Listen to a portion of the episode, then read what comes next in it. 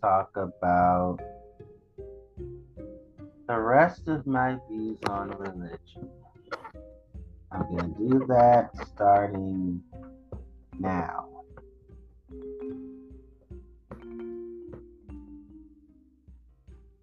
It says,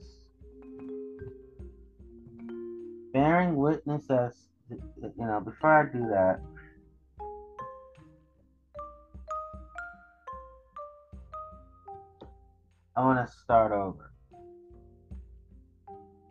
I'm to start over for y'all to hear. I'm to explain to you that Unitarian versus the religious Jesus.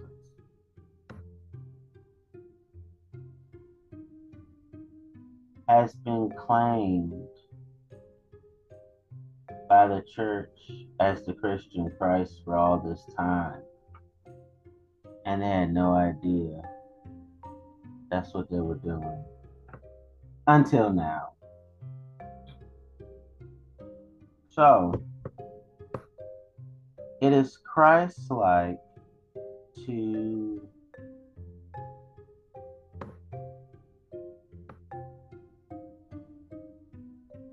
be about social justice. This is Stephen Mattson, October 7, 2021, bearing witness to the first step to justice. The work of social justice cannot be done unless injustice is first seen and not until the victims are first acknowledged. To pursue social justice may force us into choosing between acceptance or denial, action or inaction. We cannot face something we willfully choose to ignore. If you're going to fight for the rights of the least of these, you will never live hunky dory existence because Jesus allowed himself to be crucified. Therefore, he chose not to live a hunky dory existence. Whatever Jesus does not give himself, he damn sure is not going to give it to you. So why pray to him to give you, you something he never gives himself? Hmm. Being a faithful witness means listening to survivors and believing them at their word without shaming, criticizing, or belittling. It means humbly accepting our own limitations and ignorance so we can clearly see and accept the truth of others. To identify and overcome our own biases and stereotypes and presuppositions, we shouldn't force ourselves to only seeing what we want. Believing victims is not only a reflection of our trust, but also a symbol of our love. Being a truthful and honest witness tells the oppressed, We see you, we believe you, we love you. So if you've been through oppression like I have, compassion calms us down.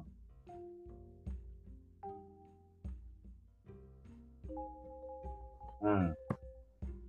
Facing the truth and deciding to oppose injustice is hard, uncomfortable, and risky. It may mean confronting a friend about their abusive behavior, or reporting a coworker's racist remark, or talking to a family member about their xenophobic nationalism. Being a truthful witness leads us towards taking a stand, taking a knee, or, or kneeling, and accepting the conflict and vulnerability necessary for doing the work of social justice. Recording a police interaction with your smartphone. Publicly disclosing the abuse of a well liked personality. Reporting an incident of sexual harassment to HR Human Resources. Seeking legal assistance and refusing to cover up injustice at your church, work, or school. The first step is hard and might not be enough.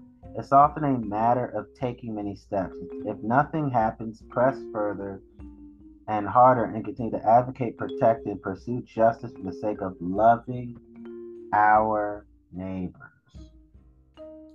What that means is you are not allowed to suffer from punk assness when it comes to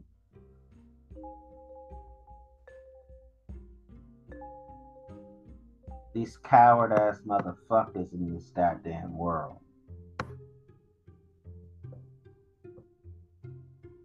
There's more.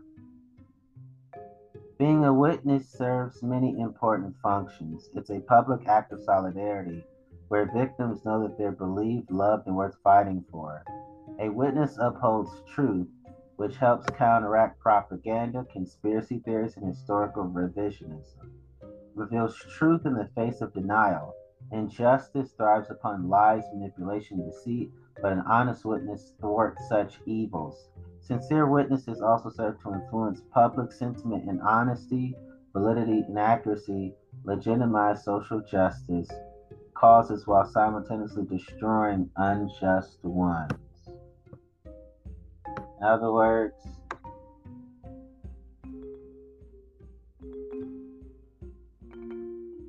truth and the light of truth kills lies in the darkness of lies. And it says, standing between the perpetrators of oppression and the victims are numerous people, agendas, and systems, and sometimes all it takes for justice to happen is for one person to courageously rise up and truthfully take a stand, take a knee, or kneeling. tyranny assumes most will be too uncomfortable, afraid, busy, distracted. Are we?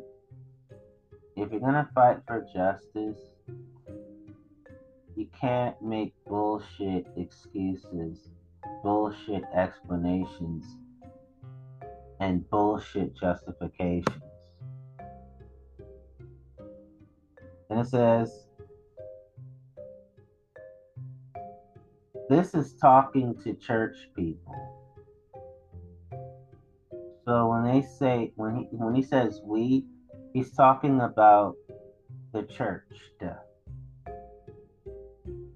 Therefore, non-believers and unbelievers are beautifully exempt from this discussion talking point. It says, as Christians, we've often failed at being witnesses Throughout history, we saw oppression, but mostly did nothing. Racism, sexism, and bigotry were met with either complicity or silence. Because of this, racist, sexist, and bigoted ass movements found a home in churches across the United States. Instead of combating injustice, Christianity became one of its largest producers. Sadly, many times we as Christians weren't willing to fucking fight oppression. Because of this, a vocal movement of millions would embrace Christian nationalism, white supremacy, and xenophobia, a patriarchal ass system, objectified, oppressed, and shamed women, and rampant misogyny and sexual abuse permeated Christian communities. LGBTQ plus individuals face bigoted hate from all sectors of Christianity, and the emotional and physical trauma was so widespread that the damage is still unfolding. As Christians, we must boldly be a witness and condemn oppression in all its forms. But even as injustices continue today, we still struggle to bear witness. Too many of us see oppression but do nothing. Don't they don't do shit. They don't do a damn thing. The consequence of such an action is the loss of human dignity and life. We must be willing to be a witness. The labor of social justice, like following Christ, is a damn marathon. It can be grueling as hell, difficult as hell, and exhausting as hell. It could be grueling shit, difficult shit, and exhausting shit. But by participating in social justice work, we bear one another's burdens, the burdens of injustice, inequity, and oppression. We do this because of love, and, does, and love doesn't give up easily. Press on, Sojourner, and keep up the good ass fight. Meditation, 2 Timothy chapter 4, verse 7. I have fought the good fight. I have finished the race. I have kept the faith. Whosoever speaks the truth gives honest evidence, but a false witness utters deceit. How have you witnessed injustice within your life? How can you be a public witness against injustice? Do you see any oppression or injustice as being rationalized or rejected by society? As a Christian, pray this prayer God, give me the strength and courage to be a witness. May I be a truth bearer, no matter how uncomfortable or inconvenient the truth may be.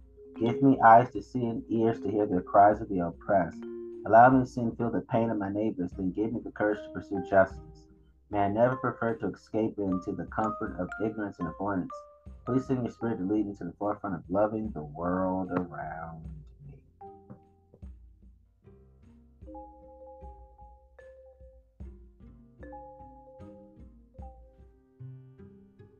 There's more to say, people.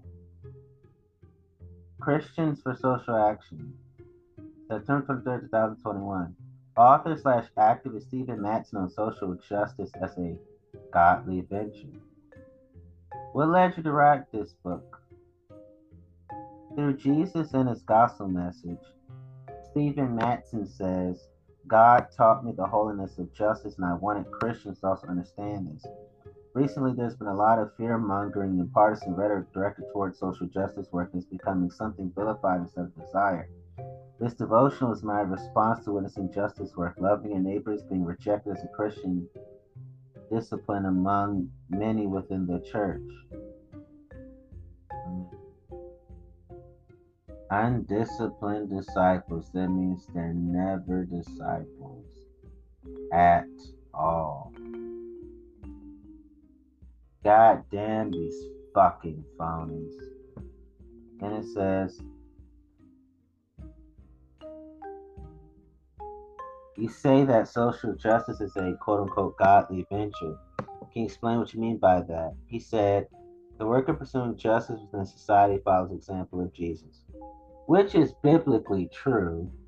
Social justice played a very important role in the life and ministry of Christ, the one that is called that name by Christians.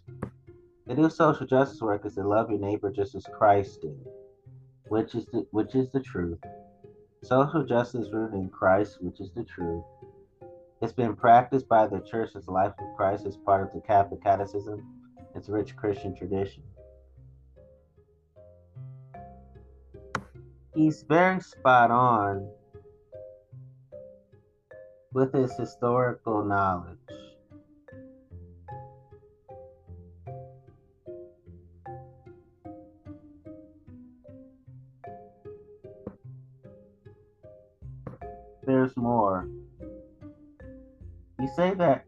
Social justice like Jesus is inclusive even to our very worst enemies.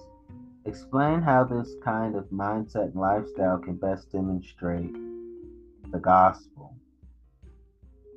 Stephen Mattson says Jesus loves everyone and so should we. To love others is one of the greatest commandments Jesus gives his followers. Social justice work is one of the best ways to manifest this love because it focuses on people who who are oppressed and maligned by society.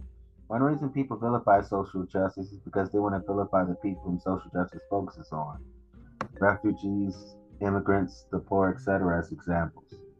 By its very nature, social justice work is selfless work that's committed towards the benefit of others. Social justice is the holy endeavor of loving your neighbors.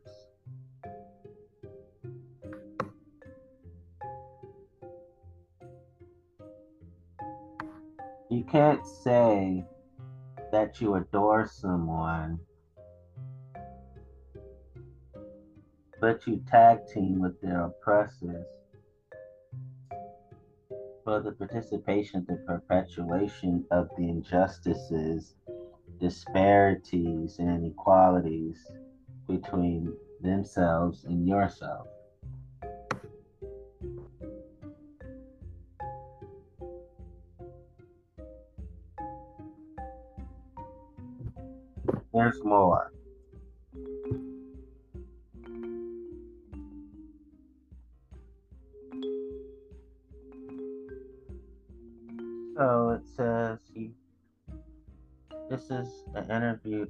Stephen Mattson was a part of. He says, You write the Bible is a compilation of texts written by numerous authors who come from diverse social, religious, cultural, economic, and political backgrounds, who use different ancient languages, who write in diverse genres, who implement unique styles, and who communicate to several distinct audiences spanning hundreds of years of history.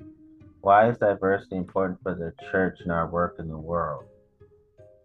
Um, Stephen Mattson says, God, the Bible, and religion have regularly been co opted to oppress others, gain power, obtain wealth, and commit evil.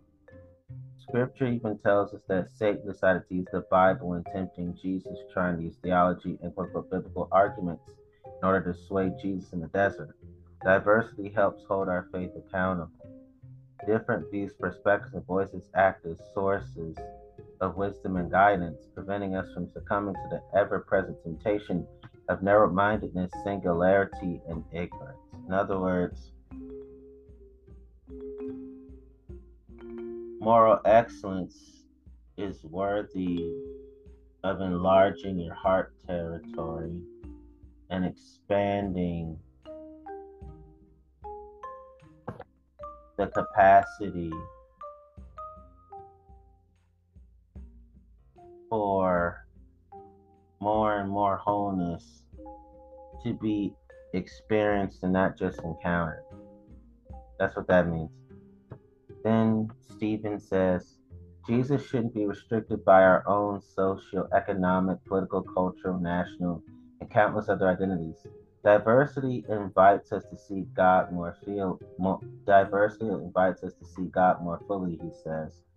Different people, traditions, cultures, perspectives, experiences, narratives, ideas, and testimonies feed our faith, he says.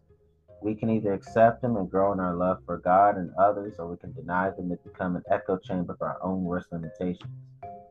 Stephen Mattson says the gospel is for everyone, revealed to everyone. We can't truly love others unless we first accept that everyone is made in the divine image of God, he said.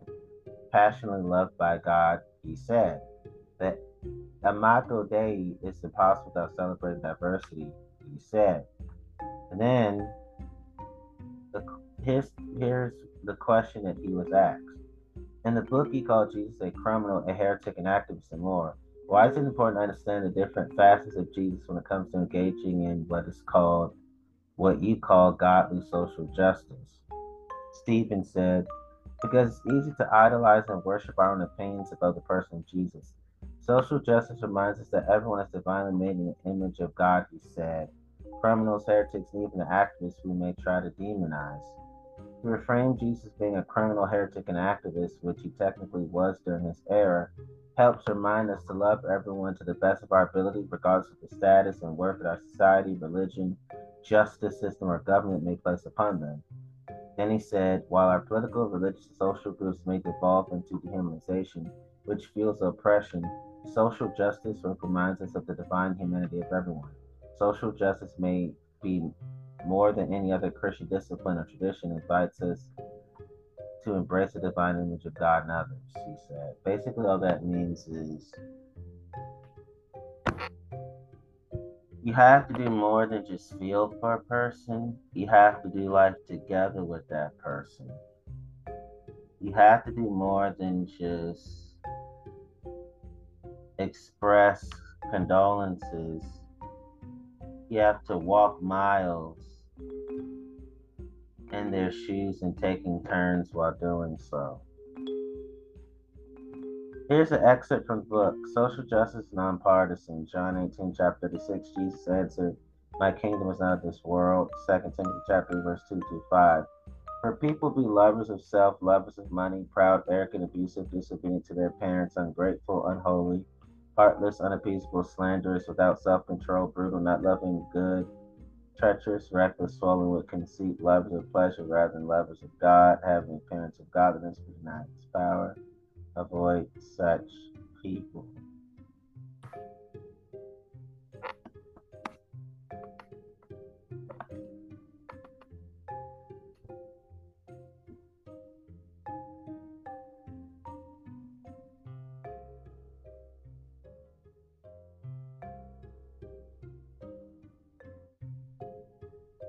Well, that means for me, that's why I was quiet for a minute because I was thinking about how many religious people have used Second Timothy chapter 8, verse 2 through 5 to target anybody that they hate in the name of their religion. But I like how um, he was able to frame that from the whole we need to do egalitarian efforts perspective. Then he says, social justice is neither liberal nor conservative, neither capitalist nor socialist. I agree. No political party, economic system, or form of government has the market corner on social justice. I agree. We may think a democracy is better than a monarchy or believe a heavily relegated economy is better than free market, but if all these systems are equally susceptible to being co-opted by bad people ruled by good ones, that's true. I do think democracy is better personally. Um,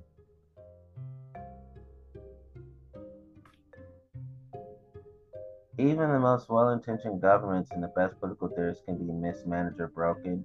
It can fail miserably. Those things are true. Every nation in the world has positives and negatives, but perfect utopias don't exist. Now that's the damn truth. Social justice super, supersedes all political, social, economic, and religious systems. That is true. Um,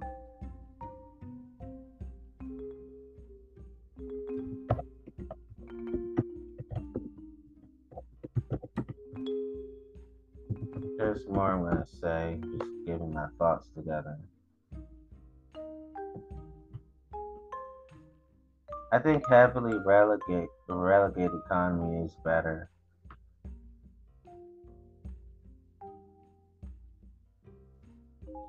Then it says nobody holds exclusive rights to social justice. Social justice authority you interpret as a partisan agenda and when it's only applied to exclusively associated with specific people. Social justice can be done by the young or the old, the rich or the poor a police officer, an activist, CEO, a pastor, teacher, a nurse, a lawyer, a politician, a parent, a social worker, a waitress, or child, anyone can practice social justice. Those are all truths. Social justice struggles are restricted by our own boundaries and must reflect the equity and fairness of God from the Christian perspective, as he said, not the skewed lines we use to segment groups and label people. Ah, as a person labeled with autism, I really appreciate his statements. Social justice work us to be impartial to our own preferred yet imperfect religious, political, and ideological beliefs. Social justice cannot be understood or pursued solely through the prism of our own biases, and its divine nature makes it a communal and holy ideal. Something that cannot be owned or controlled by any one person, group, ideology, or partisan agenda. Yes, exactly. We have recognize that we can't just have justice for ourselves. We need community justice, global community justice. And he said, it can be hard, but we're invited by God to help accept that our own religious communities, political parties, economic policies, government systems, and social structures are capable of injustice. Nobody's blameless, not even ourselves. So this is what he says to fellow Christians, because he's one. So let's pray that our work is consistent in our pursuits, that when we encounter injustice, we'll be able to bring love, mercy, and justice to others, especially when it's needed within our very own country, political party, church, or family. He would, I know he would also, you know, walk, he would say, walk humbly with our God. And he would also say, do justice and love mercy. That's a social justice uh, scripture for many social justice warriors. Then he would say, the pursuit of justice challenges us to have no double standards or ulterior motives. It shouldn't be used to harm the reputation of our enemies or score political points for our favorite candidate or spread a partisan agenda. Social justice work is a sacred response is a sacred responsibility we must be equally passionate about ending oppression whether we find the culprit of injustice be a friend or foe. This is why pursuing social justice is easy for us when rooted in the love of Christ, as he says, because again, he's Christian. Because through the power of the Holy Spirit, the miracle mystery of love can be achieved. His prayer, this is the prayer he wrote. He said, Dear God, may my pursuit for justice be honorable, pure, lovely, commendable, and just. May my thoughts, words, and actions be worthy of praise and truthful. Jesus, lead me through the powerful example of your life and words. May the Holy Spirit guide me. And then he quoted these three scriptures James chapter 2, verse 1 NIV. My brothers and sisters, believers in our glorious Lord Jesus Christ, must not show favoritism. For God shows no partiality, Romans chapter 2, verse 11. Philippians chapter 4, verse 8 through 9. Finally, brothers and sisters, whatever is true, whatever is noble, whatever is right, whatever is pure, whatever is lovely, whatever is admirable, if anything is excellent, praiseworthy, think about such things. Whatever you have learned or received or heard from me or seen in me, put it into practice, and the God of peace will be with you. Those are his statements. I just love that. I'm glad I shared that there are believers who really get the premises and the purpose for their job. So it's refreshing for them to interpret the Bible in sensible ways.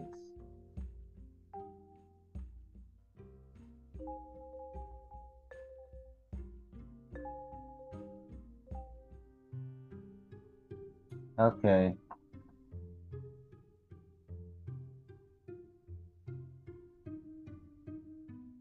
Let's share a little bit more.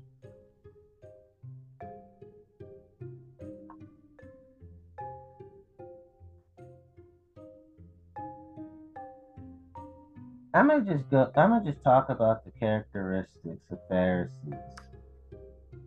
I'm gonna go for 50 of them. It says,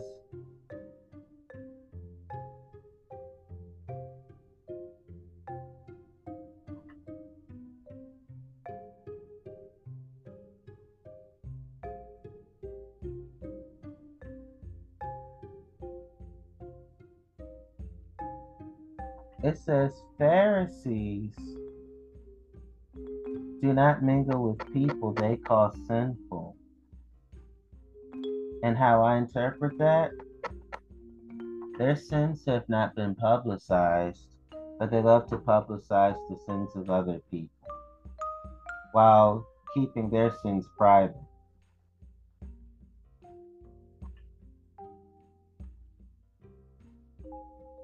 Pharisees are very critical of others in small matters.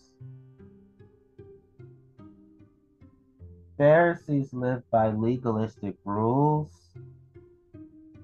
even though they break them themselves. And Pharisees make little deals the big deals. So they could feel better about being hypocritical. And then Pharisees are motivated by jealousy and hatred, even though they pretend to act as if they're just the most loving, sweet people. Then, Pharisees are suspicious and assume the worst about other people. That means they're into projection and deflection when it comes to their own unrighteousness slash wickedness. Pharisees are very careless in their speech. So Pharisees have conniving tongues and careless tongues. Pharisees neglect their family responsibilities in the name of religion, meaning they spend all their time in church and they make the church God over them. So being there for their spouse and children, they the Pharisees cheat on their family with the church, so the church is their mistress. And they cheat on God with the church too. Mm. Pharisees are easily offended meaning they are a bunch of thin skinned motherfuckers. Pharisees are spiritually blind. That means they are addicted to La La Land, Fantasyland, Fairy Tale Land, Hunky Dory, Fine and Dandy Christianity. Let's be friends. Can we all get along, sing a song? Can we all hold hands and dance?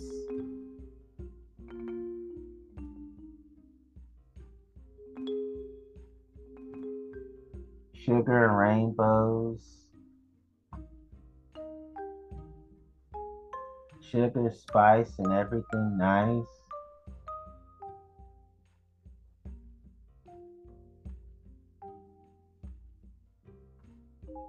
false optimism and toxic positivity.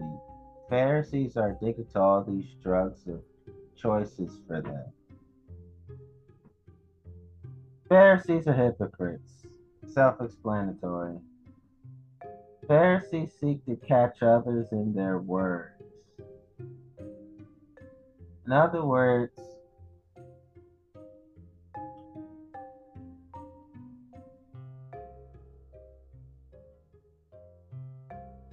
They want to be accusatory, hypercritical, and caustic in their questions, and their comments, and their compliments, and their insults. Pharisees are hard hearted. That's self explanatory. Pharisees cannot appreciate loud praise in public, even though they pretend to be publicly pious persons.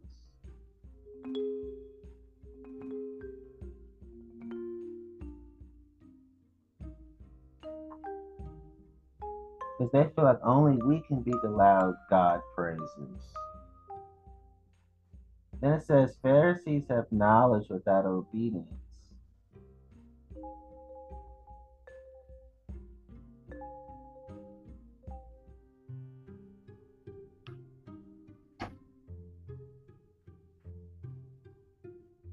what that means is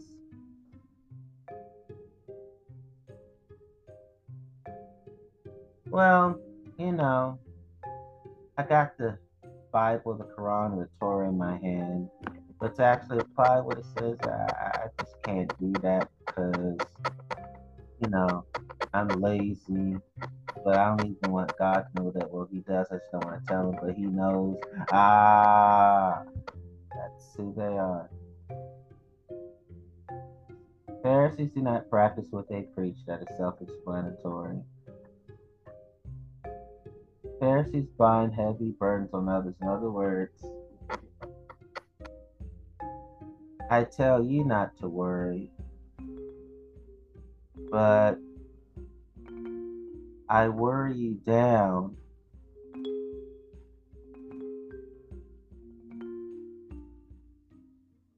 by having me fight for social justice on your own because I'm not willing to fight social justice with you. That's how Pharisees are. Pharisees are the people who believe in survival of the fittest. Every person for themselves. You get yours, you get mine. Even if you don't get yours, I'm gonna get mine. Even if you don't get yours, I'm gonna get yours and I'm gonna get mine. So they have hyper materialism, hyper skepticism, and hyper individualism, all rooted in a heart and hoard all the blessings from God and share them with you? No, no, no, no. God is too good to me to share anything God got going on with you. That's how Pharisees are. Pharisees seek honor from people so that because Pharisees feed their narcissism, their sociopathy, their psychopathy, and their psychopathy. Pharisees think that holiness is in the style of one's clothes, so they are a bunch of superficial, power hungry, money hungry motherfuckers. Pharisees love position titles of honor In other words, it's all about them.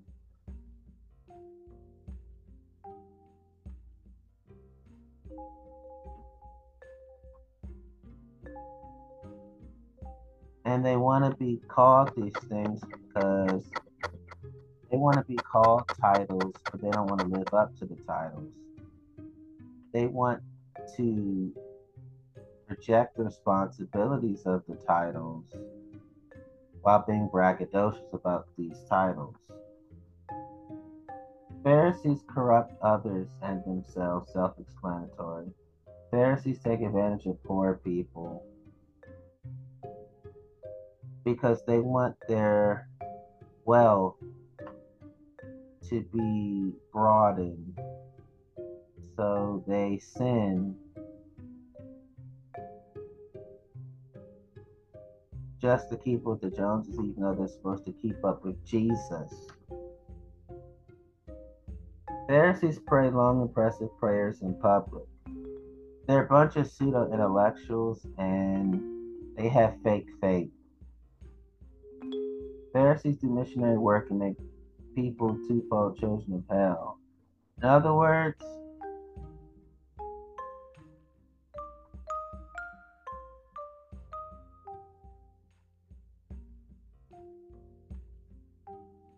They are the people that reject repentance and they encourage other people to reject repentance too. Pharisees interpret scripture without revelation from God, meaning they lie on God all the time. Pharisees stickler for the letters of the law. Basically, they are um,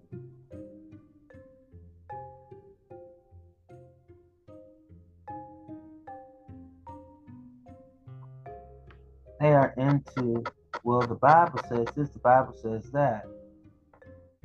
But their private lives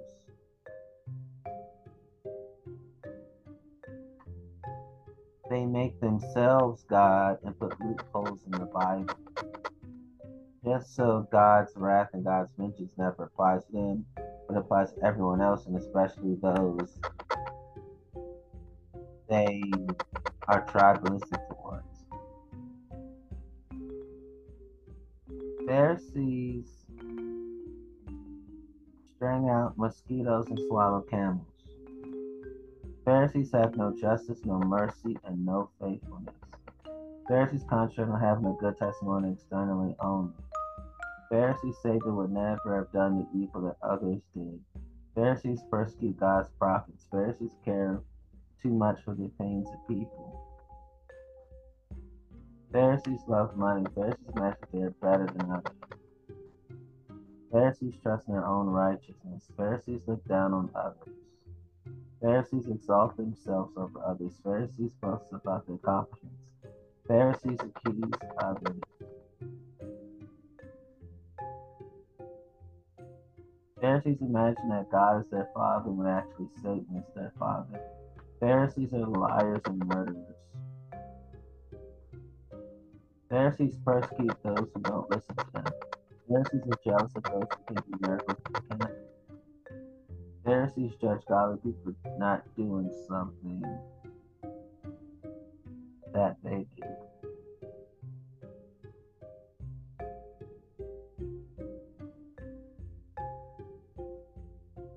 Pharisees test God by asking God.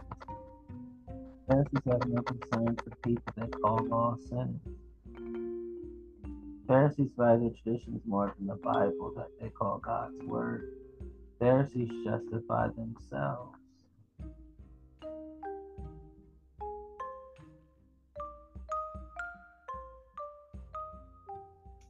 Basically, in other words, Pharisees lack God's love. Pharisees lack God's joy. Pharisees lack God's peace. Pharisees lack God's patience. Pharisees lack God's kindness. Pharisees lack God's goodness. Pharisees lack God's gentleness. Pharisees lack God's faithfulness. Pharisees lack God's self control. So basically, Pharisees lack all the fruits of the Holy Spirit. That's what those past those words mean.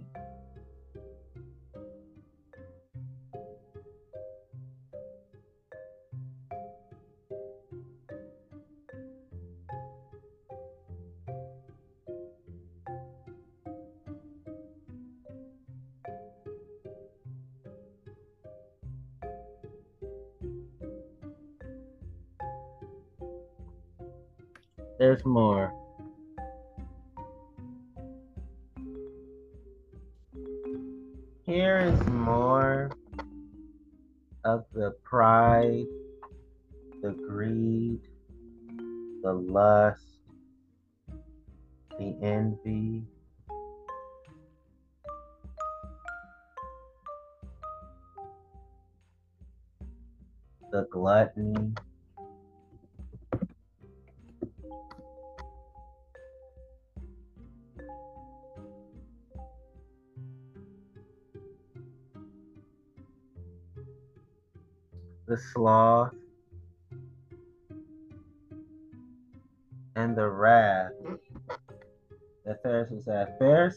Suffer from the seven deadly sins.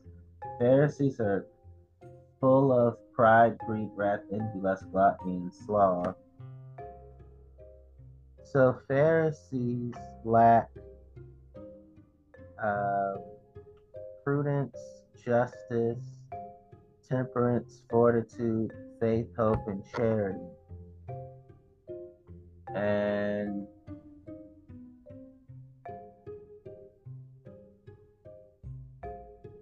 Pharisees lack humility, diligence, chastity. And Pharisees lack gratitude as well.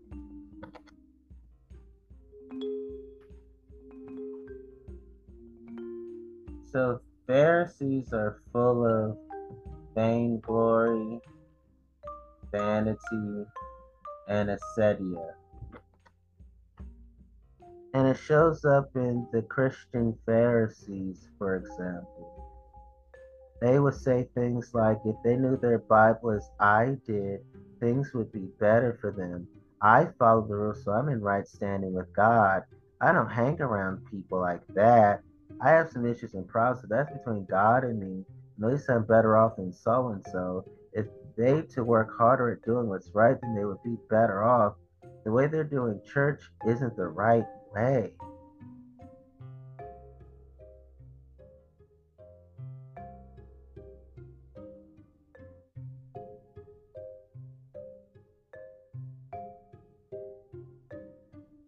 And then it gets worse.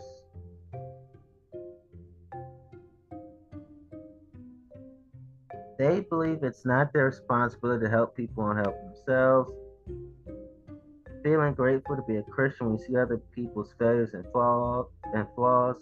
People follow God's rules are better than those don't, giving unsolicited out of the blue advice on matters of belief, theology, and doctrine to others, compelled to let someone know that what they believe is wrong and tell them the right way, judging those who see things differently. The quote unquote right action more important than the quote unquote right attitude. Can't accept a rebuke, especially from people you deem to be quote unquote less spiritual than you I will only listen to God. Since Holy Spirit frequently speaks to people, this reveals great spiritual pride, sees more about what's wrong with people in churches than what's right, keeps score in their spiritual life compared to others, feels better about yourself because of all the things you do for the Lord, believes you are appointed to fix everyone else, acts as a self appointed watchman or sheriff of God's kingdom, goes on a mission to tear down whatever you believe is wrong, you have leadership style that's bossy, overbearing, and intolerant of others' weaknesses or failures. Have a sense that you're closer to God and what you do is more pleasing to God than others. Proud of how spiritually mature you are compared to others. Have a have mechanical prayer life. Focuses on works and making comparisons rather than your relationship with the Lord. Suspicious and opposed to new movements, churches, etc. This is an obvious sign of jealousy or pride that God wouldn't do anything new without doing it through me or us, meaning denomination, prone to view supernatural manifestations as evidence of God's approval, this paper is just another form of keeping score and comparison. Unable to join anything you don't deem perfect or nearly perfect, tends to glory in what you're doing, building, etc., critical of other people's walks with God, identity is rooted in a lifestyle of Christianity instead of Christ. You know more about the truth of Jesus or the law than the way of Jesus your closest Christian relationships are based solely on ministry activities. Projected righteousness, but are in project righteousness, but are in, inwardly filled with sin. So it's project righteousness, but, but are inwardly filled with sin.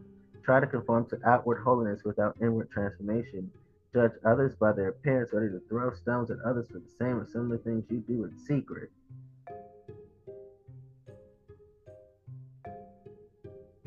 Finding hard to be friends with people do the wrong things. Yes, those are Christian Pharisaical attitudes to completely avoid. None of them are worth harboring in one's heart.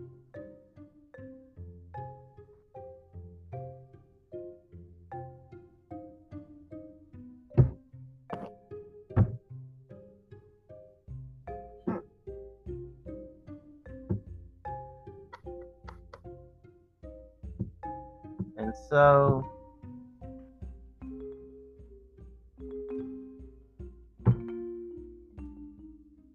I'm explaining more reasons why people are leaving church. And 11 characteristics of the self righteous. They do not see their walk with God as community project. They do not work well with others. They consistently believe they are right and know best. They are resistant to change. They do not respond well when reminded they need to change. They do not desire others as exhortation or admonition, even getting angry at times. They are not patient with those who mess up, struggle with sin, or have lost their way. They do not deal well with opposition or accusations. They will consistently wonder why God has singled them out for difficulty. They do not see a need to admit or confess their sins. They consistently point out the sins of others with an air of superiority. There's more. Pharisees love to argue and call them friendly debates. Mm.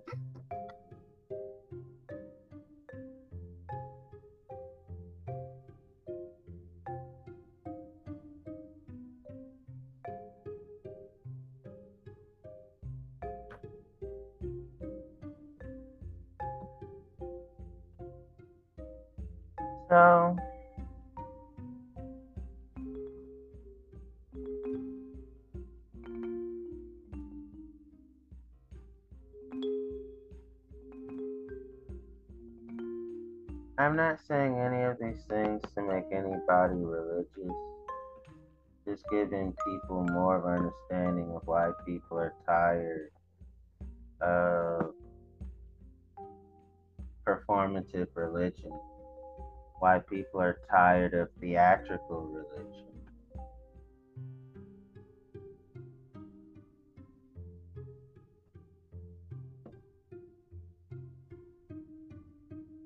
So, Pharisees spend more time focusing on what they hate rather than on what they love. Pharisees magnify the sins of others while minimizing, even ignoring their own.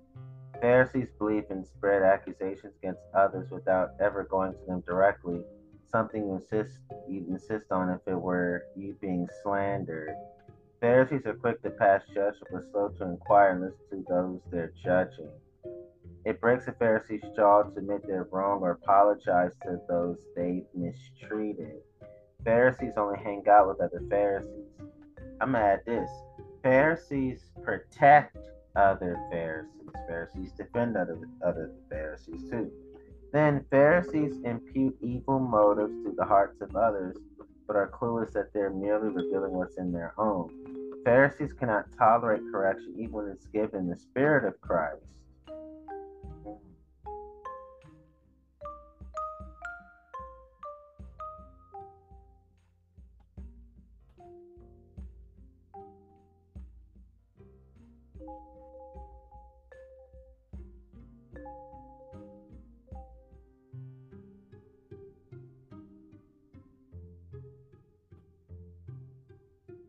So Pharisees have insensitivity to what God says. Pharisees are resistant to God's authority. Pharisees value disobedience to what the Lord is instructing them to do. Pharisees value the justification of sinful conduct. Pharisees are about the rejection of reproof, rejection of reproof by others. Pharisees have preoccupation with worldly things. Pharisees have little to no interest in spiritual matters. Pharisees are of the absence of private devotion, Bible reading, and prayer. Pharisees of, are of the avoidance of gathering to worship other believers. because Pharisees suffer from the danger of hardening hearts. There's more to be said.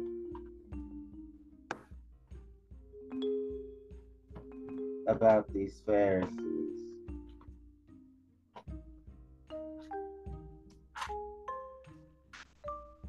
Pharisees have hard hearts. Pharisees are into failing to respond, listening to God with no intention of obeying, produces an inability to obey, refusing to listen. Refusing to listen leads to a loss of spiritual hearing. Rejecting deserved rebuke, rejecting God's gift makes our neck stiff and our heart hard. Rebelling and being discontented, suffering, discomfort, can create an attitude that blames God. Having wealth and prosperity, taking God's blessings for granted can cause us to feel as if they were owed to us and disobeying. Pharaoh's willful disobedience led to this hard heart. The Pharisees have all of those traits of character.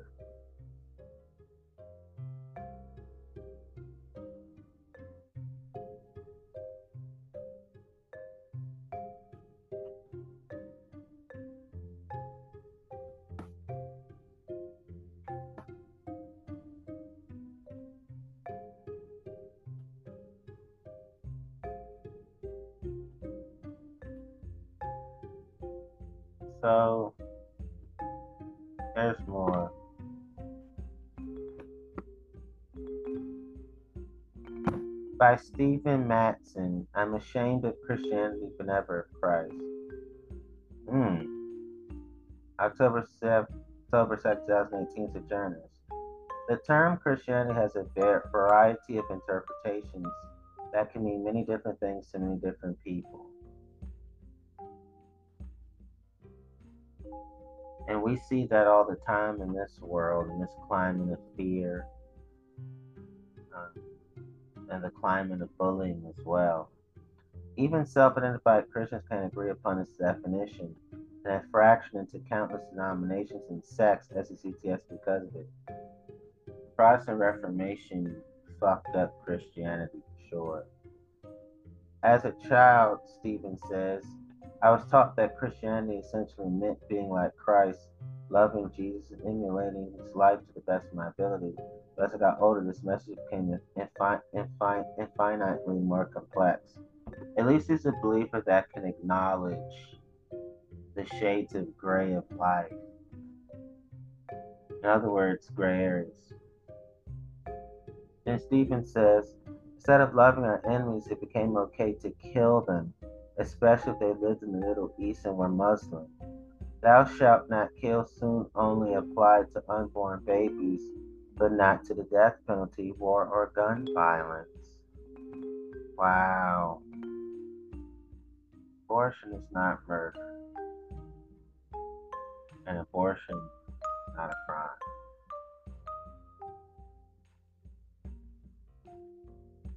Love your neighbor was no longer relevant to particular people, immigrants, and refugees. And the spiritual model of doing to others and you would have and you have it do to you, golden rule, wasn't practiced with our political opponents. Ooh. I've seen the debates of our midterms. It's basically a kindergarten gardener contest. Christianity transformed from a faith relying on Jesus to a civic religion obsessed with obtaining partisan power. This co opting of Jesus, manipulating his gospel of love and redemption to fit the narrative of an expanding American empire, specifically to maintain the colonial stronghold of white supremacy, fits a historical pattern. This is what I call it a shitty historical pattern. And it says Christianity was used to justify many past atrocities, including the Crusades, the Inquisition, and even the Holocaust.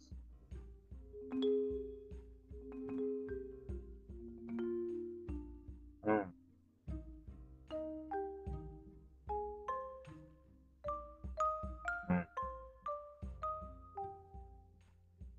They have the audacity to Christianize world domination even though Jesus never does that. Mm. And it says Christendom's entry into what we now call the United States was genocidal by nature. Indigenous land was stolen and they were given the option to assimilate or be killed. With this violent takeover came slavery, segregation, and sexism, all supported and carried out by institutional Christianity.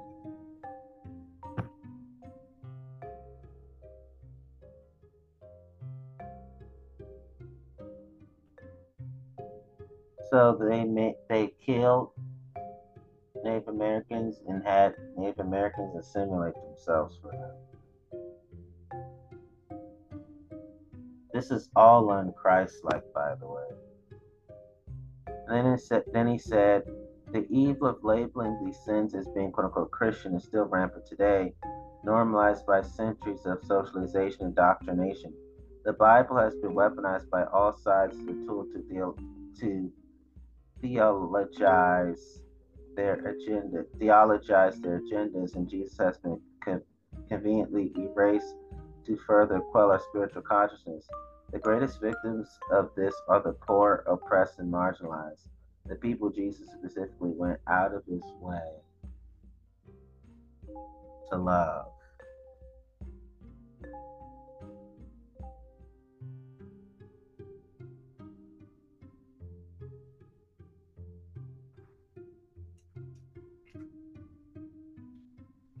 There's nothing angelic about about Pharisees, but there's everything demonic about Pharisees, though. So I'll say to that. Then it says, for religion that bears that name of Christ, Jesus has become an uncomfortable topic for Christians. I would dare say the Pharisaical Christians, indeed.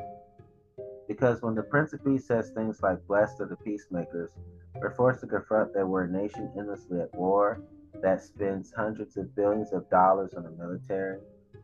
Militarism is a sickness in and of itself, by the way. And when he says, Blessed the meek and blessed the merciful and blessed the pure in heart, we're confronted with the hypocrisy of our political national ideologies. In other words, Jesus dislikes phony ass motherfuckers.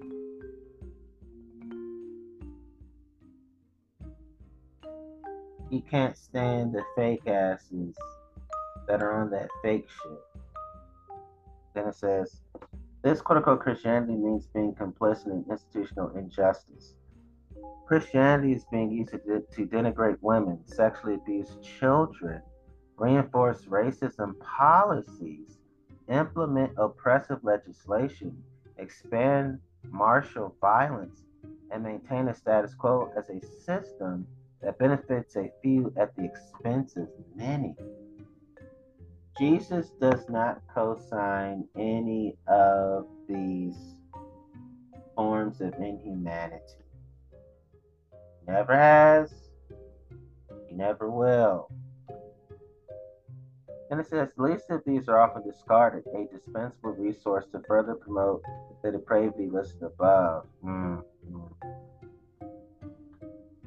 quote unquote Christianity is where women are still mostly forbidden from being in leadership, where thousands of children have been sexually abused, where LGBTQ plus people are continually ostracized, where white people widely voted for and continue to support a racist named Donald Trump, who is not a real president because that's insulting Barack Obama, where victims are silenced, blamed, and shamed instead of empowered, where the stock market 401ks are more important than protecting immigrants and refugees, where money and power and fame and influence are pursued more than following Jesus. I'm basically flogging the Pharisees with my wisdom. Stephen Mattson says, I'm ashamed of Christianity, but I'll never be ashamed of Christ.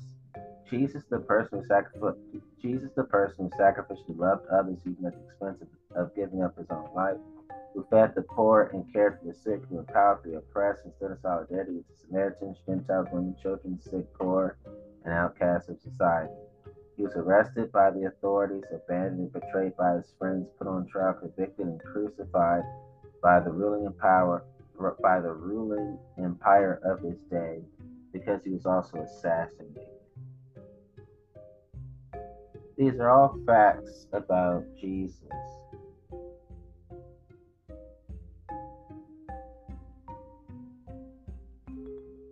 That makes Pharisees feel like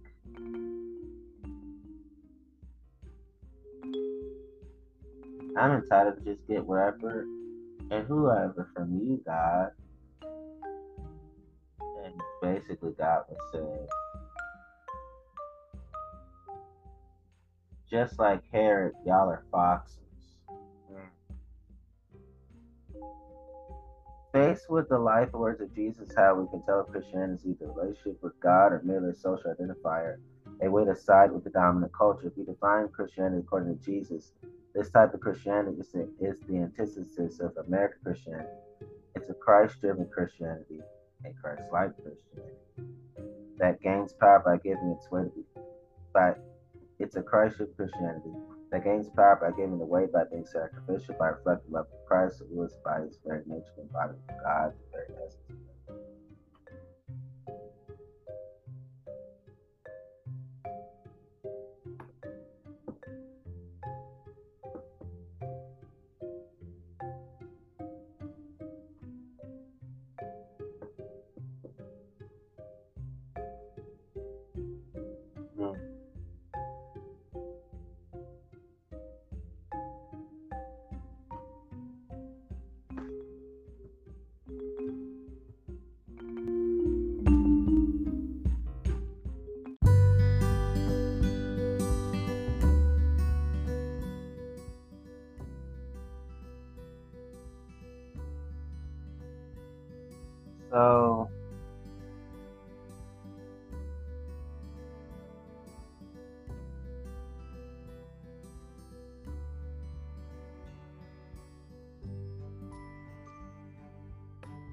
This is what I really want to say.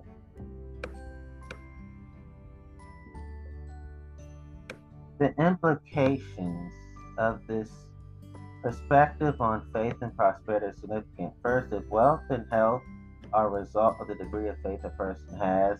This leads to the conclusion that the poor are poor because they're spiritually deficient. This is exactly the reason that Corbett and Fikkert announced the need for rejecting the prosperity gospel and they comment that repenting of a belief in the prosperity gospel is an important step in being able to help the poor in a meaningful way.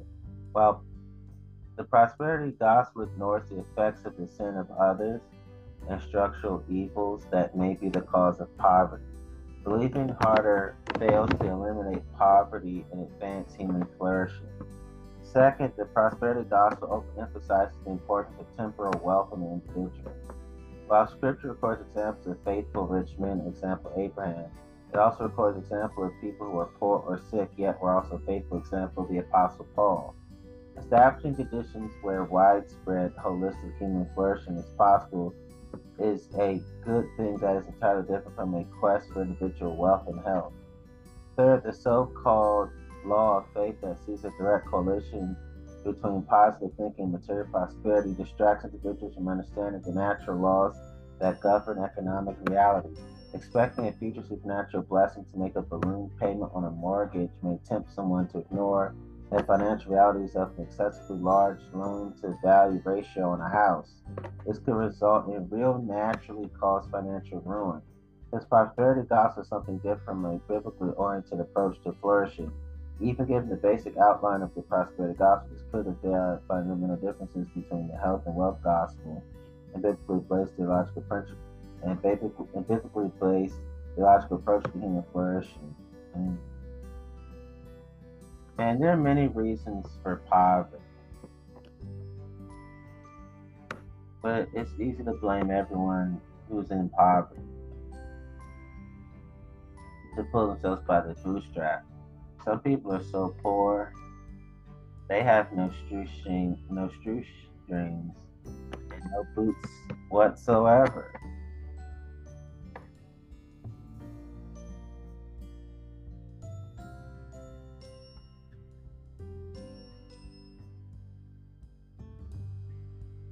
Plus, I hate the prosperity gospel because it says that my grandma was too poor to be considered a true mature Christian, which is motherfucking offensive to me.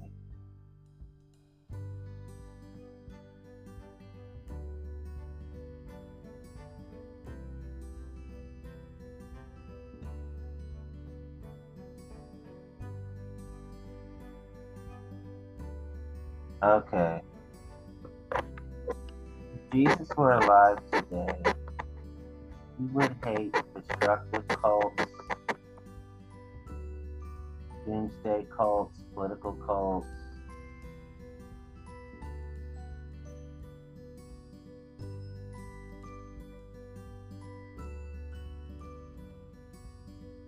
racist cults, terrorist cults, the cult of personality, sex scandal cults, sex abuse cults, intimate partner violence cults, domestic violence cults, organized crime cults, the unethical type of polygamous cults, the unethical sex cults, extremist cults,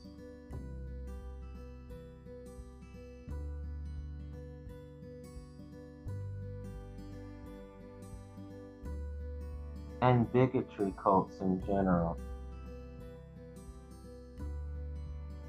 Jesus would be heartbroken by suicide cults too.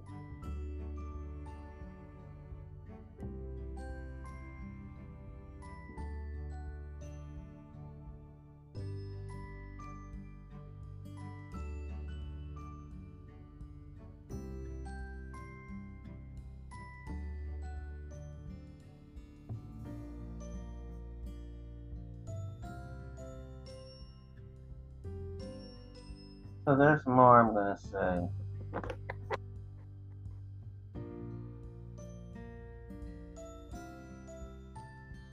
Jesus warned against using anti-gay slurs. In NIV translation, of Matthew chapter 5, verse 22 reads, Anyone who says to a brother or sister, Raca is answerable to the court.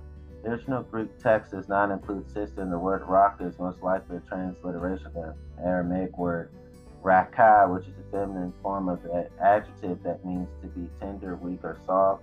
So this would be comparable to calling a man a sissy or worse. The early church welcomed non-gender conforming people, and the first recorded baptism by the apostles was of the Ethiopian eunuch. Acts chapter 8, verse 27.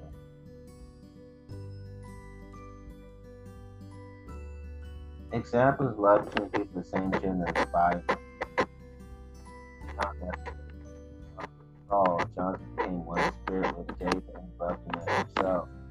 Samuel chapter 18, verse 1. David, Jonathan, the love for one, Second Samuel chapter 1, verse 26.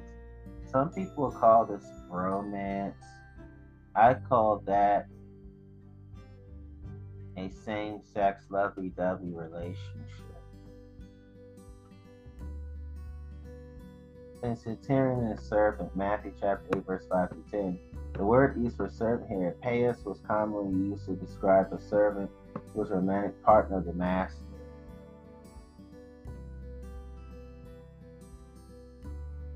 So Jesus would have been extremely comfortable at a gay wedding. This is Ruth chapter 1, verse 16 to 17. Ruth and Naomi.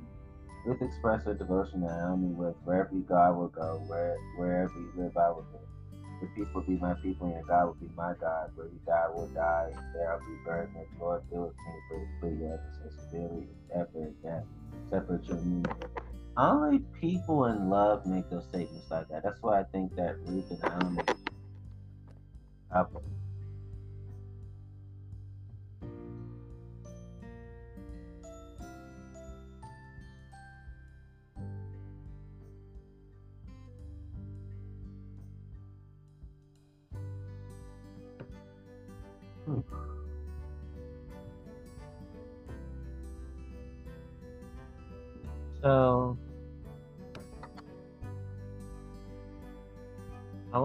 it clear that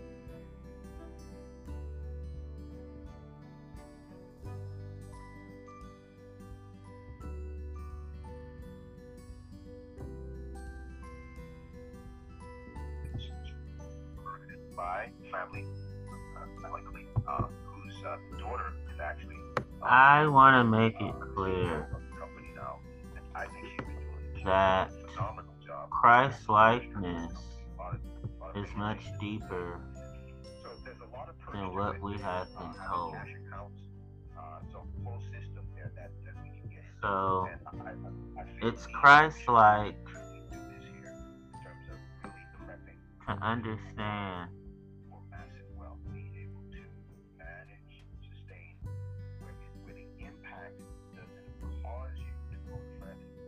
Just getting my thoughts together. Give me a moment. This amount of money impacting the speed of a car. If you're going 40 miles an hour, now you're going 400 miles an hour. Institutional discrimination You don't have to drive 100 miles an hour. is anti-Christ likeness. Structural discrimination I was in the, one of my is 80 anti-Christ and I was likeness. at 140. Now it didn't feel like 140, but I knew it said 140 miles an hour because the car is built. Ageism is anti-Christ likeness. Ableism is anti-Christ likeness. Genetic discrimination is anti-Christ likeness. Discrimination against people with red hair and discrimination based upon hair color are anti-Christ likeness. Discrimination based on hair texture is anti-Christ likeness. Height discrimination is anti-Christ likeness. Lookism is anti-Christ likeness. Sizeism or size discrimination are anti-Christ likeness. Linguistic discrimination is anti-Christ likeness. Racism is anti-Christ likeness.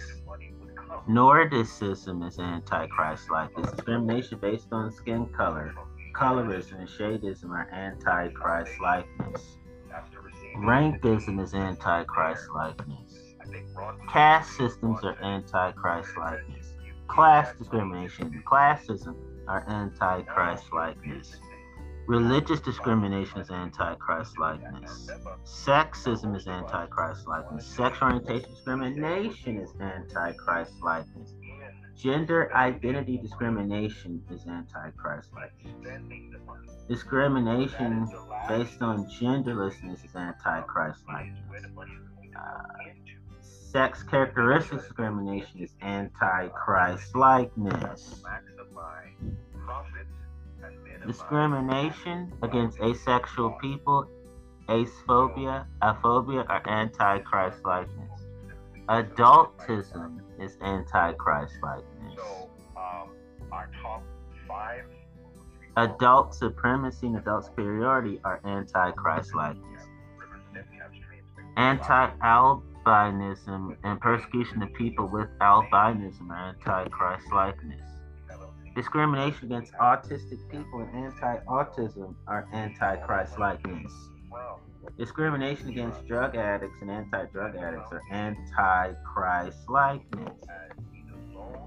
Discrimination against homeless people and anti-homelessness are anti-Christ likeness. Anti-intellectualism is anti-Christ likeness. And anti-intersex discrimination against intersex people are anti-Christ likeness. Bias against left-handed people and anti-left-handedness are anti-Christ likeness. Xenophobia is anti-Christ likeness. Vegophobia, vegophobia are anti-Christ likeness. Discrimination against transgender men, transandrophobia, and transmisandry are anti-Christ likeness. Transmisogyny, transmisogyny, transphobic misogyny are anti-Christ likeness. Discrimination against non-binary people is anti-Christ likeness. Discrimination against genderqueer people are anti-Christ likeness. Transphobia is anti-Christ likeness. White supremacy, white supremacism are anti-Christ likeness.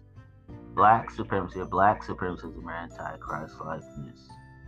So, Supremacism is anti-Christ likeness. Superiority or anti-Christ likeness. Sectarianism is anti-Christ likeness. I'm not even talking about spending yet. Pregnancy discrimination is anti-Christ likeness. The perpetual foreigner stereotype is anti-Christ likeness. Fear of children, hatred of children, paedophobia are anti-Christ likeness. Nepotism is anti-Christ likeness. You think about it, you want to do a movie. In terms of the dirty politics type of way of doing it. Uh, misogyny is anti-Christ likeness. Misandry is anti-Christ likeness. Lesbophobia is anti-Christ likeness. Leprosy stigma, leprosy-related stigma, lepro stigma, stigma leprosy are anti-Christ likeness. Homophobia is anti-Christ likeness. Gay phobia is anti-Christ likeness. Heterosexism is anti-Christ likeness. Gerontophobia is anti-Christ likeness. HIV slash AIDS stigmas, serophobia, discrimination against people HIV slash AIDS are anti-Christ likeness. Social stigma of obesity and fat phobia anti-Christ likeness. Aphobiphobia is anti-Christ likeness. Elitism is anti-Christ likeness. Cronyism in the dirty politics sense is anti-Christ likeness. Biphobia is anti-Christ likeness. Oddism is anti-Christ likeness. Agoraphobia is anti-Christ likeness. You know, you from under million away from a billionaire. Anti-masonry is anti-Christ likeness. 600 of them on the planet. So this again, this is this, this is this is major stuff. And I remember God said to me. That anybody in this room at any given time, because of the level of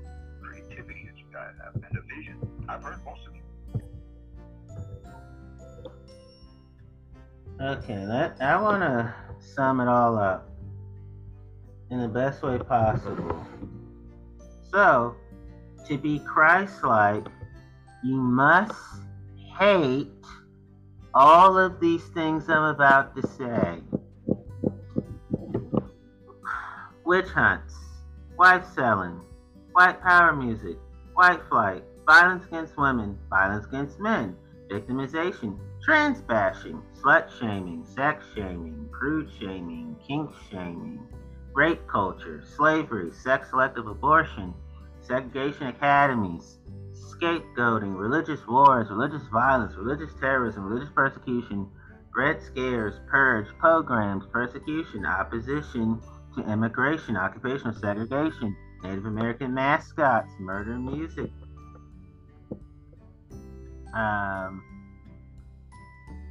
mortgage discrimination, mortgage lending discrimination, lynchings, lavenders, the lavender scares, infantilization, Indian rolling, housing discrimination, homeless dumping, patient dumping, online hate speech, hate speech, hate groups, violence against LGBTQIA plus people, hate crimes of all kinds, glass ceilings, examples of genocide, genocide, genital modification and mutilation, gendercide, gay bashing, gay bullying, freak shows, creep shows, forced conversions, ethnocide,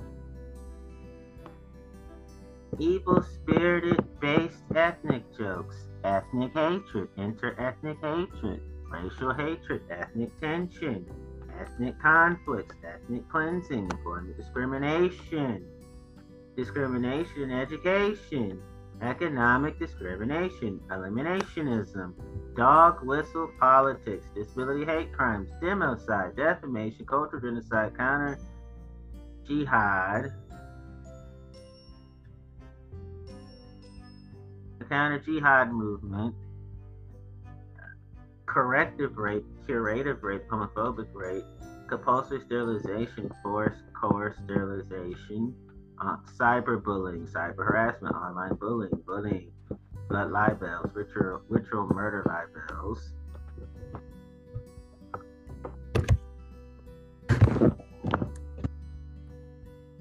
Voter suppression, voter intimidation, the ugly laws, sodomy laws, state atheism, state religion, sex segregation, religious segregation, racial segregation, age segregation, Um,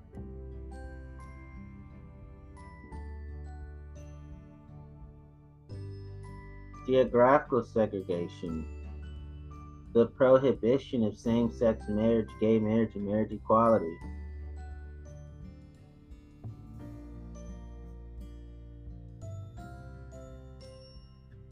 Redlining, racial sneering, racial quotas, the one drop rule. Nurem- the, New- the Nuremberg laws.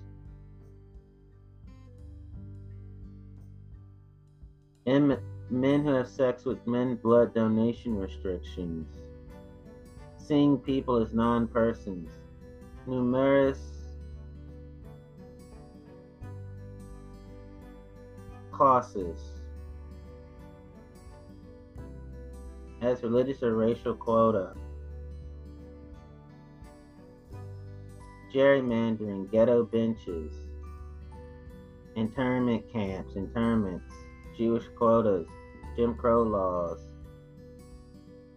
Ketuanan Melayu,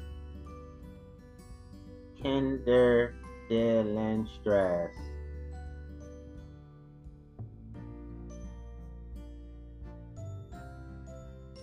McCarthyism. Um, the law for protection of the nation. The White Australia policy. Of candidacy. Blood purity. Blood quantum laws. Indian blood laws. Crime of apartheid. Discriminatory policies on disabilities uh,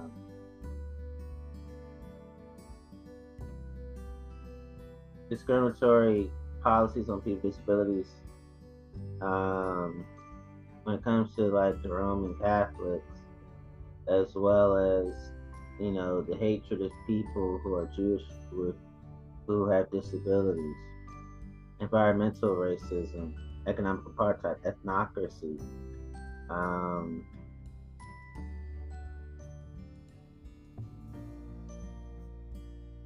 ethnopluralism, the gender pay gap, gerontocracy.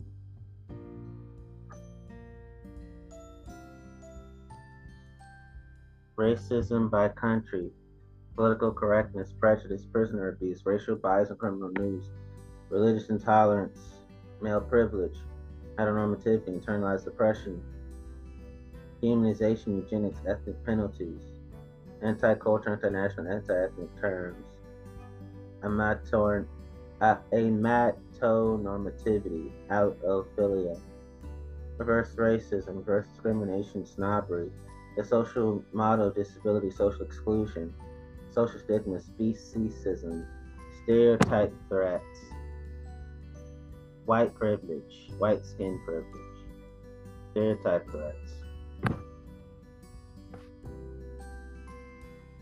Police brutality, oppression, oikophobia, pol- um, Christian privilege.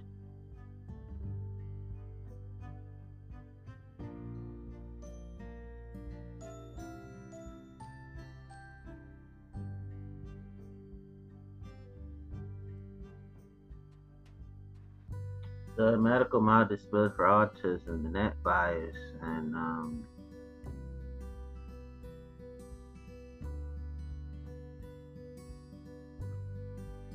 ethnic and national um, discriminations when it comes to Africans, Albanians, Americans, a- Arabs, Armenians, Australians, Austri- Austrians, the British, Canadians, Catalans, Chechens, Ch- Chileans, the Chinese, the Croats, um,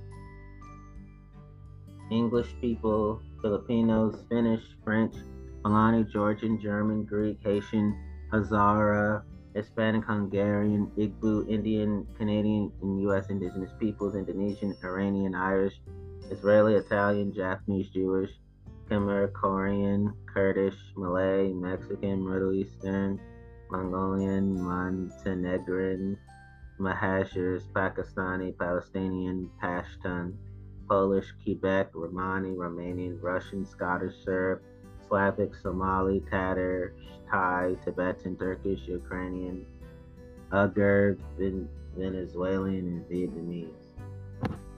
And religious discrimination based on Zoroastrianism, Sunnism, Sufism, Protestantism, Rastafari, Sikhs, Shiism, Copts, Oriental, COPTS, uh, Oriental Orthodox, Eastern Orthodox, non-Muslims, neo-paganism, LSDS for Mormon, persecution uh, of Jews, religious anti-Semitism, the persecution of Jehovah's Witnesses, persecution of Muslims, Islamophobia, untouchability, persecution of Hindus, and you know, anti-Hindu sentiments, and Falun, the persecution of Falun Gong,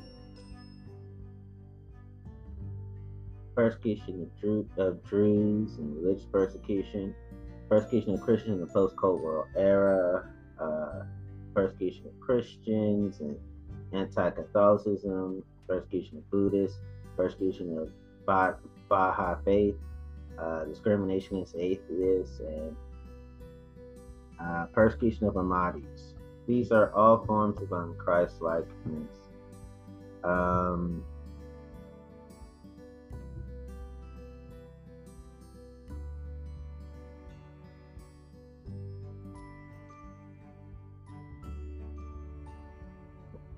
including the traditional gender roles that have been used to perpetuate cis sexism and cis heteropatriarchy, which are forms of antichrist likeness as well.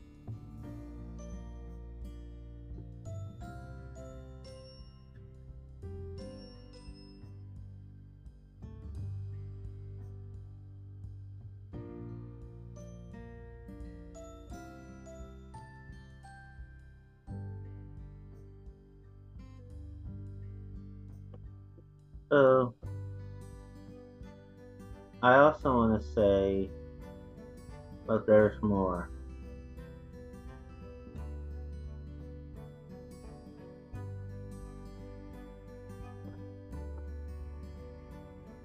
That here are all the other forms of antichrist likeness, which are abuse of authority, abuse of corpse, uh, abuse of discretion, uh, abuse of dominance, abuse of indulgences, abuse of information, abuse of power, abuse of process, abuse of rank, abuse of statistics, abuse of the system, abuse of trust, abuse of supervision, academic abuse, adolescent abuse, adult abuse, um, animal abuse, antisocial behavior, alcohol abuse, disorder,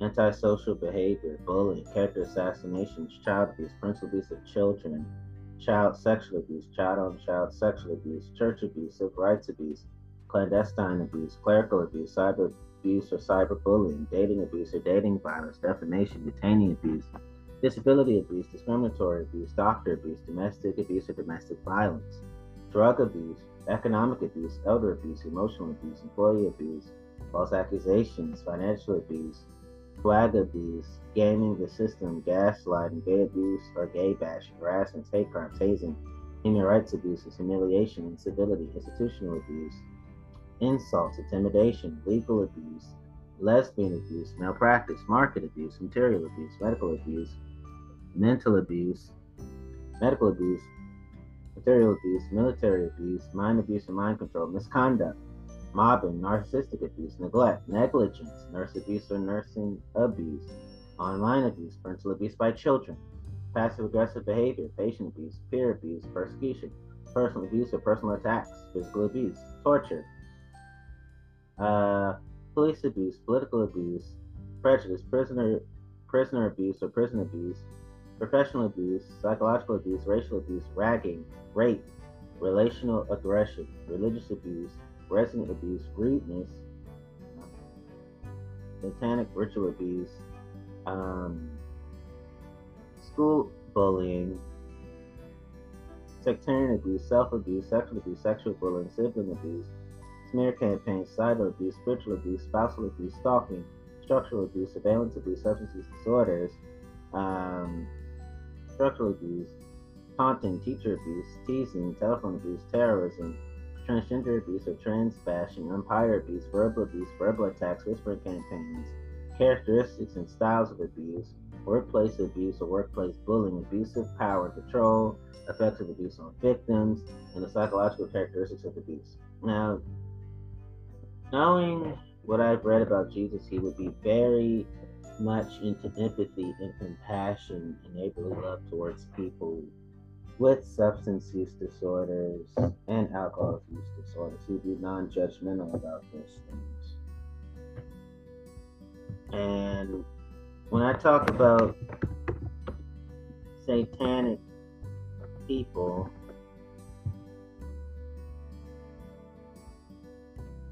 I'm not talking about non Christians. And I'm not talking about secular people.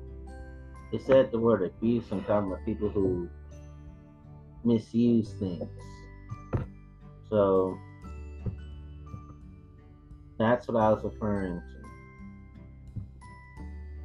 to. And let me tell you what is unchristlike incest, necrophilia, bestiality, forced prostitution, procuring or pandering when it comes to prostitution against people's wills, indecent exposure, public indecency, statutory rape, marital rape, sex trafficking, sexual abuse, molestation, child sexual abuse, sexual abuse of adults, sexual assault, sexual harassment, sexual slavery, human trafficking,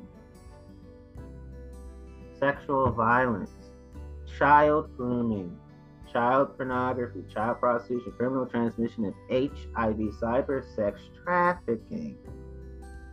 Um, the criminalization of homosexuality, the horrific sense of deviant sexual intercourse. It basically, that is kink shaming and sex shaming, which is wrong. So the I'm so thankful that Lawrence versus Texas legalized this consensual practice, anal oral sex. Thank you, Supreme Court, for getting something right in 2003. Um,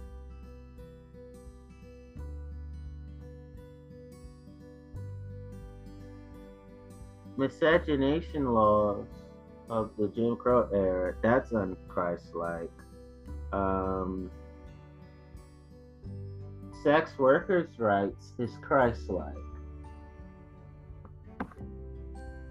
Sex, the sex positive movement is Christ-like. Sex positive feminism is Christ-like. Here are the other forms of Christ-likeness: the mute R. Kelly movement, the mute Bill Cosby movement, the Me Too movement, the Times Up movement, the Him Too movement, and the Church Too movement. Jesus wouldn't glorify adultery, and at the same time, he would acknowledge there are certain cases that involve gray areas, and he would be in, of empathy and compassion towards it. However, he wouldn't be um, glamorizing it either. There's a balance.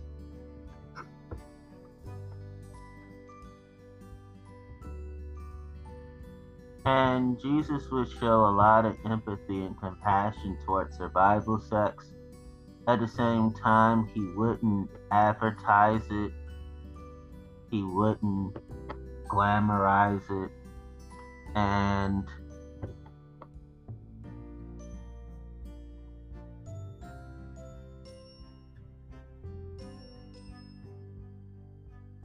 he would be very compassionate to the street children, street adults who have no choice but to have survival sex. And he would be angry at society for putting people in such situations that are so heinous. And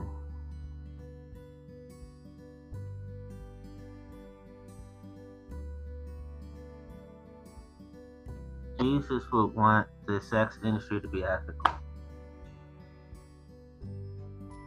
instead of unethical. Um, Jesus values age of consent laws. Jesus hates child prostitution. Jesus hates genital mutilation of all people. And, you know, Jesus would, um,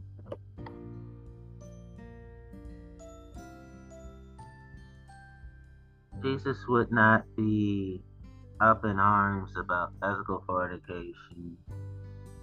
Um,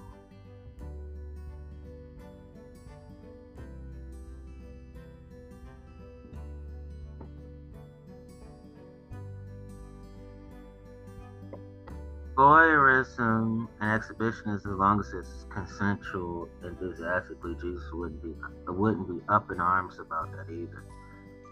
Um, unethical fornication, unethical for voyeurism, unethical exhibitionism, which means blatant disrespect. Jesus be up in arm about those things, though.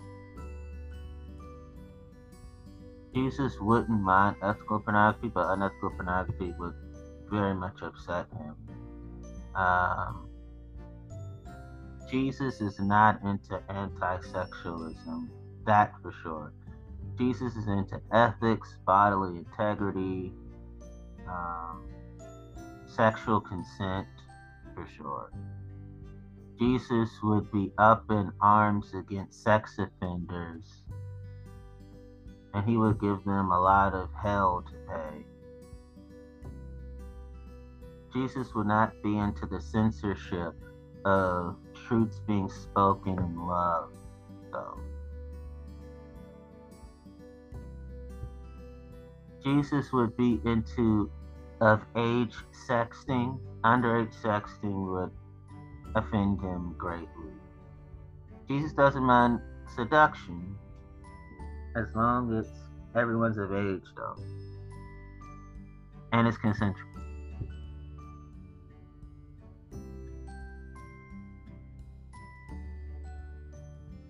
So Jesus values sex in the law.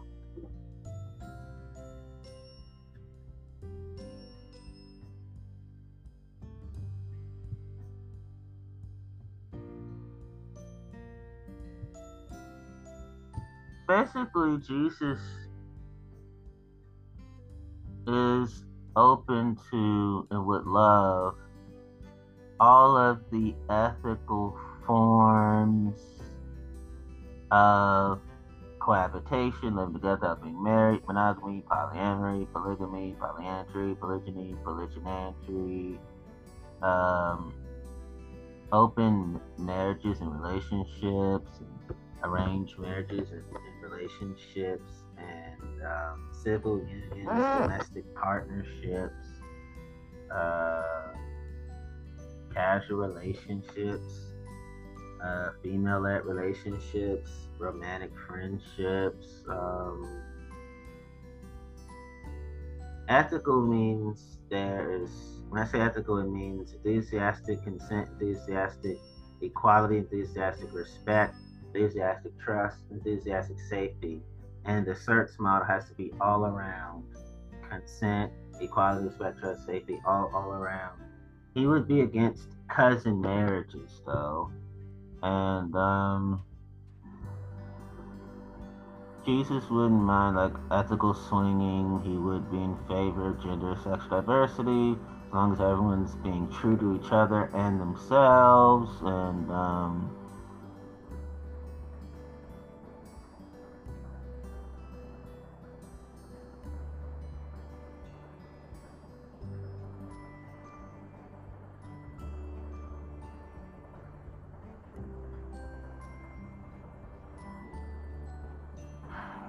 That's how Jesus would be.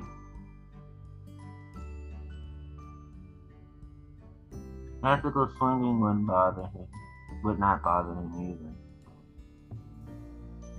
As long as there is all around consent, all around trust, all around equality, all around respect, all around safety, as long as people are of age and there's no abuse, no violence, no crime, uh, no deception, no betrayal, Jesus is live and let live golden rule type of person on those things.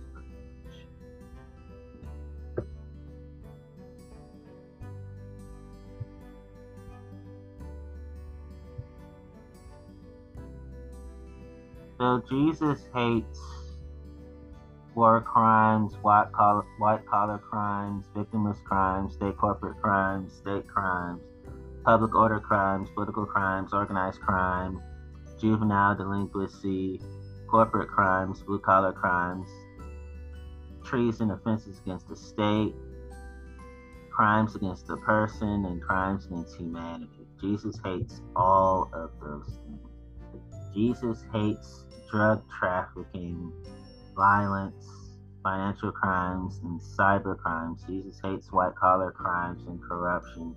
And yes, again, Jesus hates human trafficking. Um,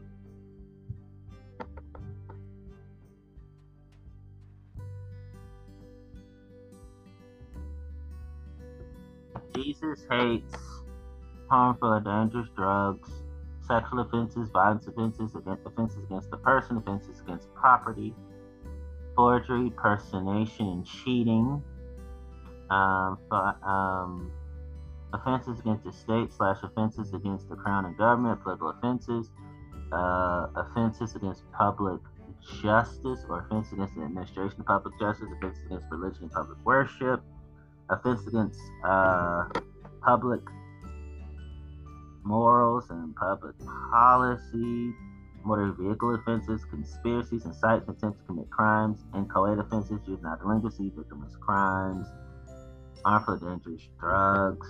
Um, when I say offenses, I'm talking about evil spirited, just to be of wickedness, and quite offenses too. So Jesus would hate all of those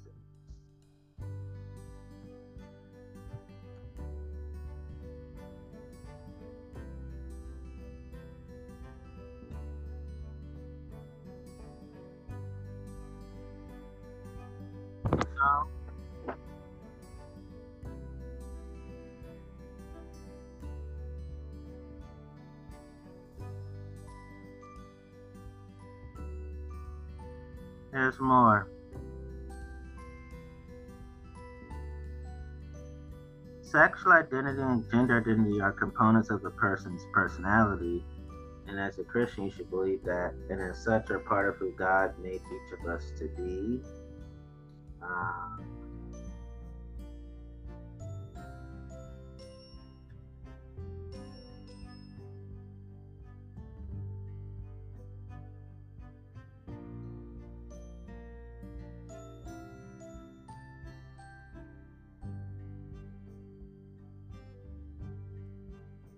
celibacy is good if one is called to it, but it is not for everyone.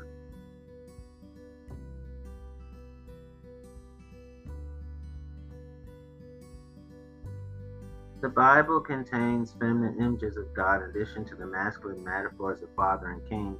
God's wisdom in Proverbs is personified as female, and Christ is the wisdom of God. Many references to God describe acts associated with women nurturing life in the womb giving birth and protecting children. Um, that's not a bash against abortion. I just want to say that at all. I wasn't talking about um, being against reproductive rights because I'm for it.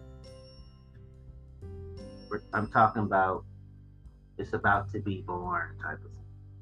Uh, the baby. Uh, there are several characters Bible who are non-gender conforming. Um, Hegai, the eunuch in charge of the palace women, the story of Esther, helped Esther become queen. Ebed Melech was also was a eunuch who saved the life of the prophet Jeremiah, Jeremiah chapter 38. The man carrying a water jar, whom Jesus indicated would take the disciples to the room for his last supper, was doing work that was normally done by women, and yet was given this part to play Jesus' ministry. Luke chapter 22, verse 10.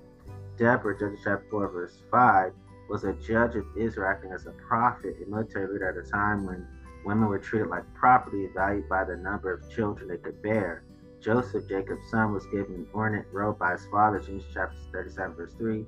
The Hebrew word used here for the robe, katanat pasim, is used elsewhere to mean the kind of garment the virgin daughters of the king wore. 2 Samuel chapter 13, verse 18. Jacob preferred to be with his mother at home, enjoyed cooking with smooth skin in contrast to his brother who was hairy and preferred to hunt and be outdoors. in chapter 25.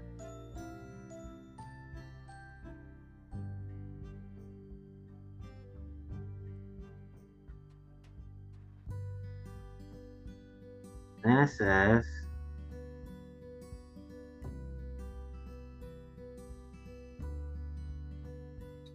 the 18 characteristics of, of a Pharisee. Number one, they threw aside God's commandments and made the commandments of men and traditions into doctrines. They are more concerned with outer purity rather than the purity of the heart. Jesus said they cleaned the inside of the cup, but inside their hearts were full of wickedness. They tithed on herbs, which is good, but more important, matters like justice and love for God were overlooked. They strained out a gnat, but they swallowed a camel. They loved the highest seats in public greetings in the market because they were selfish and wanted to be seen by people to the point of enlarging the borders of their clothes. They made people fall. Jesus said that they were like hidden graves that made unsuspecting people fall in. They did not want people to be healed on the Sabbath that God made for people, but yet they would take out their ox if it fell in a pit on Sabbath. And okay, they to make it more gender inclusive, they threw aside God's commandments and made the commandments of people and traditions into doctrines. Okay. Uh, number seven, they burdened people with unnecessary traditions and did not raise a finger to help. They built this all because of the prophets that their own ancestors killed. In fact, they killed Jesus. They took away the key of knowledge. They blocked people from getting into heaven. They themselves did not get in. They devoured widows' houses. They said long prayers, pretending that they were righteous. They went on land and sea to convert people, and they made those converts twice a child of hell as themselves. They forbade people from swearing by the gold of the temple, but they swore by the temple itself. They talked and did not do anything. They even praised God with their lips, and their hearts were far from God. They were fools, blind guides, and hypocrites. John the Baptist called them vipers. They loved to tempt, accuse, and oppose Jesus. They continuously tried to entangle him in his talk. Paul was a Pharisee, told of his own nature before his conversion. I, Paul, barely thought with myself that I ought to do many things contrary to the name of Jesus of Nazareth. So when he came on the scene after Jesus' ascension, he persecuted the Christian church. There is hope even for Pharisees. Acts 7, chapter 6, verse 7 tells us what happened after Jesus went back to heaven and his disciples preached after being filled with the Holy Spirit. It says, and, the word, and you know, the word of God increased, the number of the disciples multiplied in Jerusalem greatly, and a great company of the priests were obedient to the faith. They asked for a sign to believe when many were already given. Given yet another sign they would not believe. Note that the incident mentioned in the given text was after three and a half years of Jesus working miracles, healing all types of diseases, and raising the dead. So I'm not bringing preacher churchy. I am talking to Pharisees in this entire episode. So there's no condemnation for non-Christians. There's no condemnation for secularists.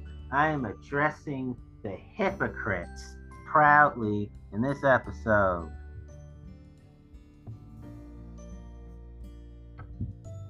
There's so much more.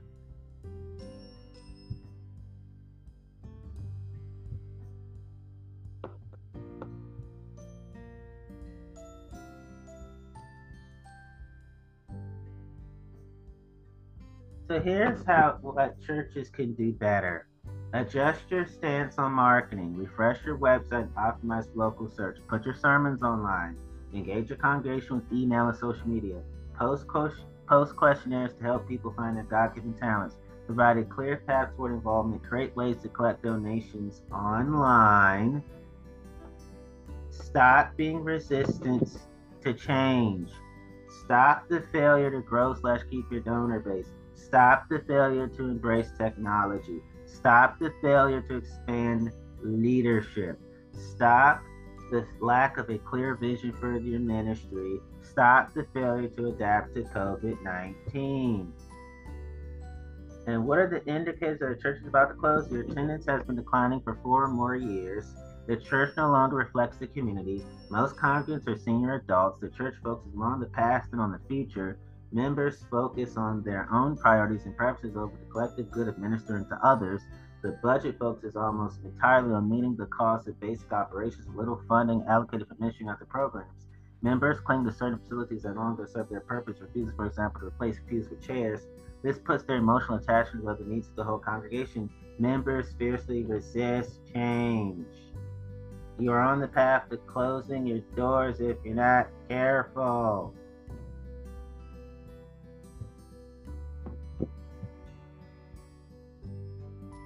Sad to say a lot of churches are closing because the real mission is lost. The church cares more about itself and the people it's called to reach. Its members hate the world. Preserving the past is more attractive than embracing the future. The money isn't remotely tied to the mission.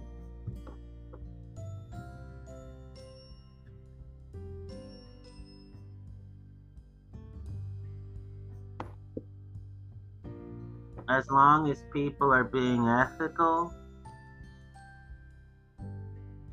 it's, you know, I just want to say that ethicalness is so important. As long as people are being ethical, Jesus, you know, just Christ likeness means he's cool with you. And, um,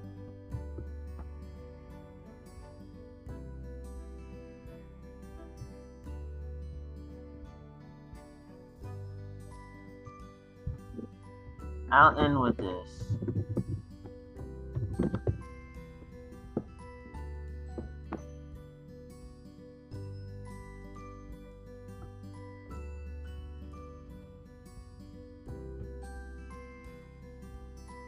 Here are Christ like qualities the inherent worth and dignity of every person, justice, equity, compassion, human relations, acceptance of one another, encouragement to spiritually acceptance of one another, encouragement to spiritual growth in our universe, Unitarian Universalist congregations, a free and responsible search for truth and meaning, the right of conscience and the use of the democratic process within our Unitarian Universalist congregations and society at large, the goal of world community with peace, liberty, and justice for all, respect for the independent web of all existence in which we are a part, direct transcendence of that transcending mystery and wonder affirmed in all cultures, which moves us to renewal of the spirit and openness to the forces which create and uphold life. Words and deeds of prophetic people with challenges to confront powers and structures of evil with justice, compassion, and the transforming power of love, wisdom from the world's religions, as well as from secular ideologies, which inspires us in our ethical spiritual life, Jewish and Christian teachings, which call us to respond to God's love by loving our neighbors as ourselves, humanist teachings, which counsel us to heed the guidance of reason and the results of science and warn us against idolatries of the mind and spirit, spiritual teachings of earth-centered traditions, which celebrate the sacred circle of life, instruct us to live in harmony with the rhythms of nature. So that's what I want to make clear is that I'm giving y'all Christ likeness from the standpoint of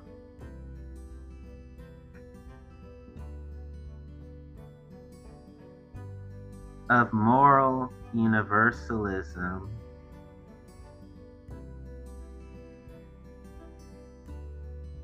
as well as universal values.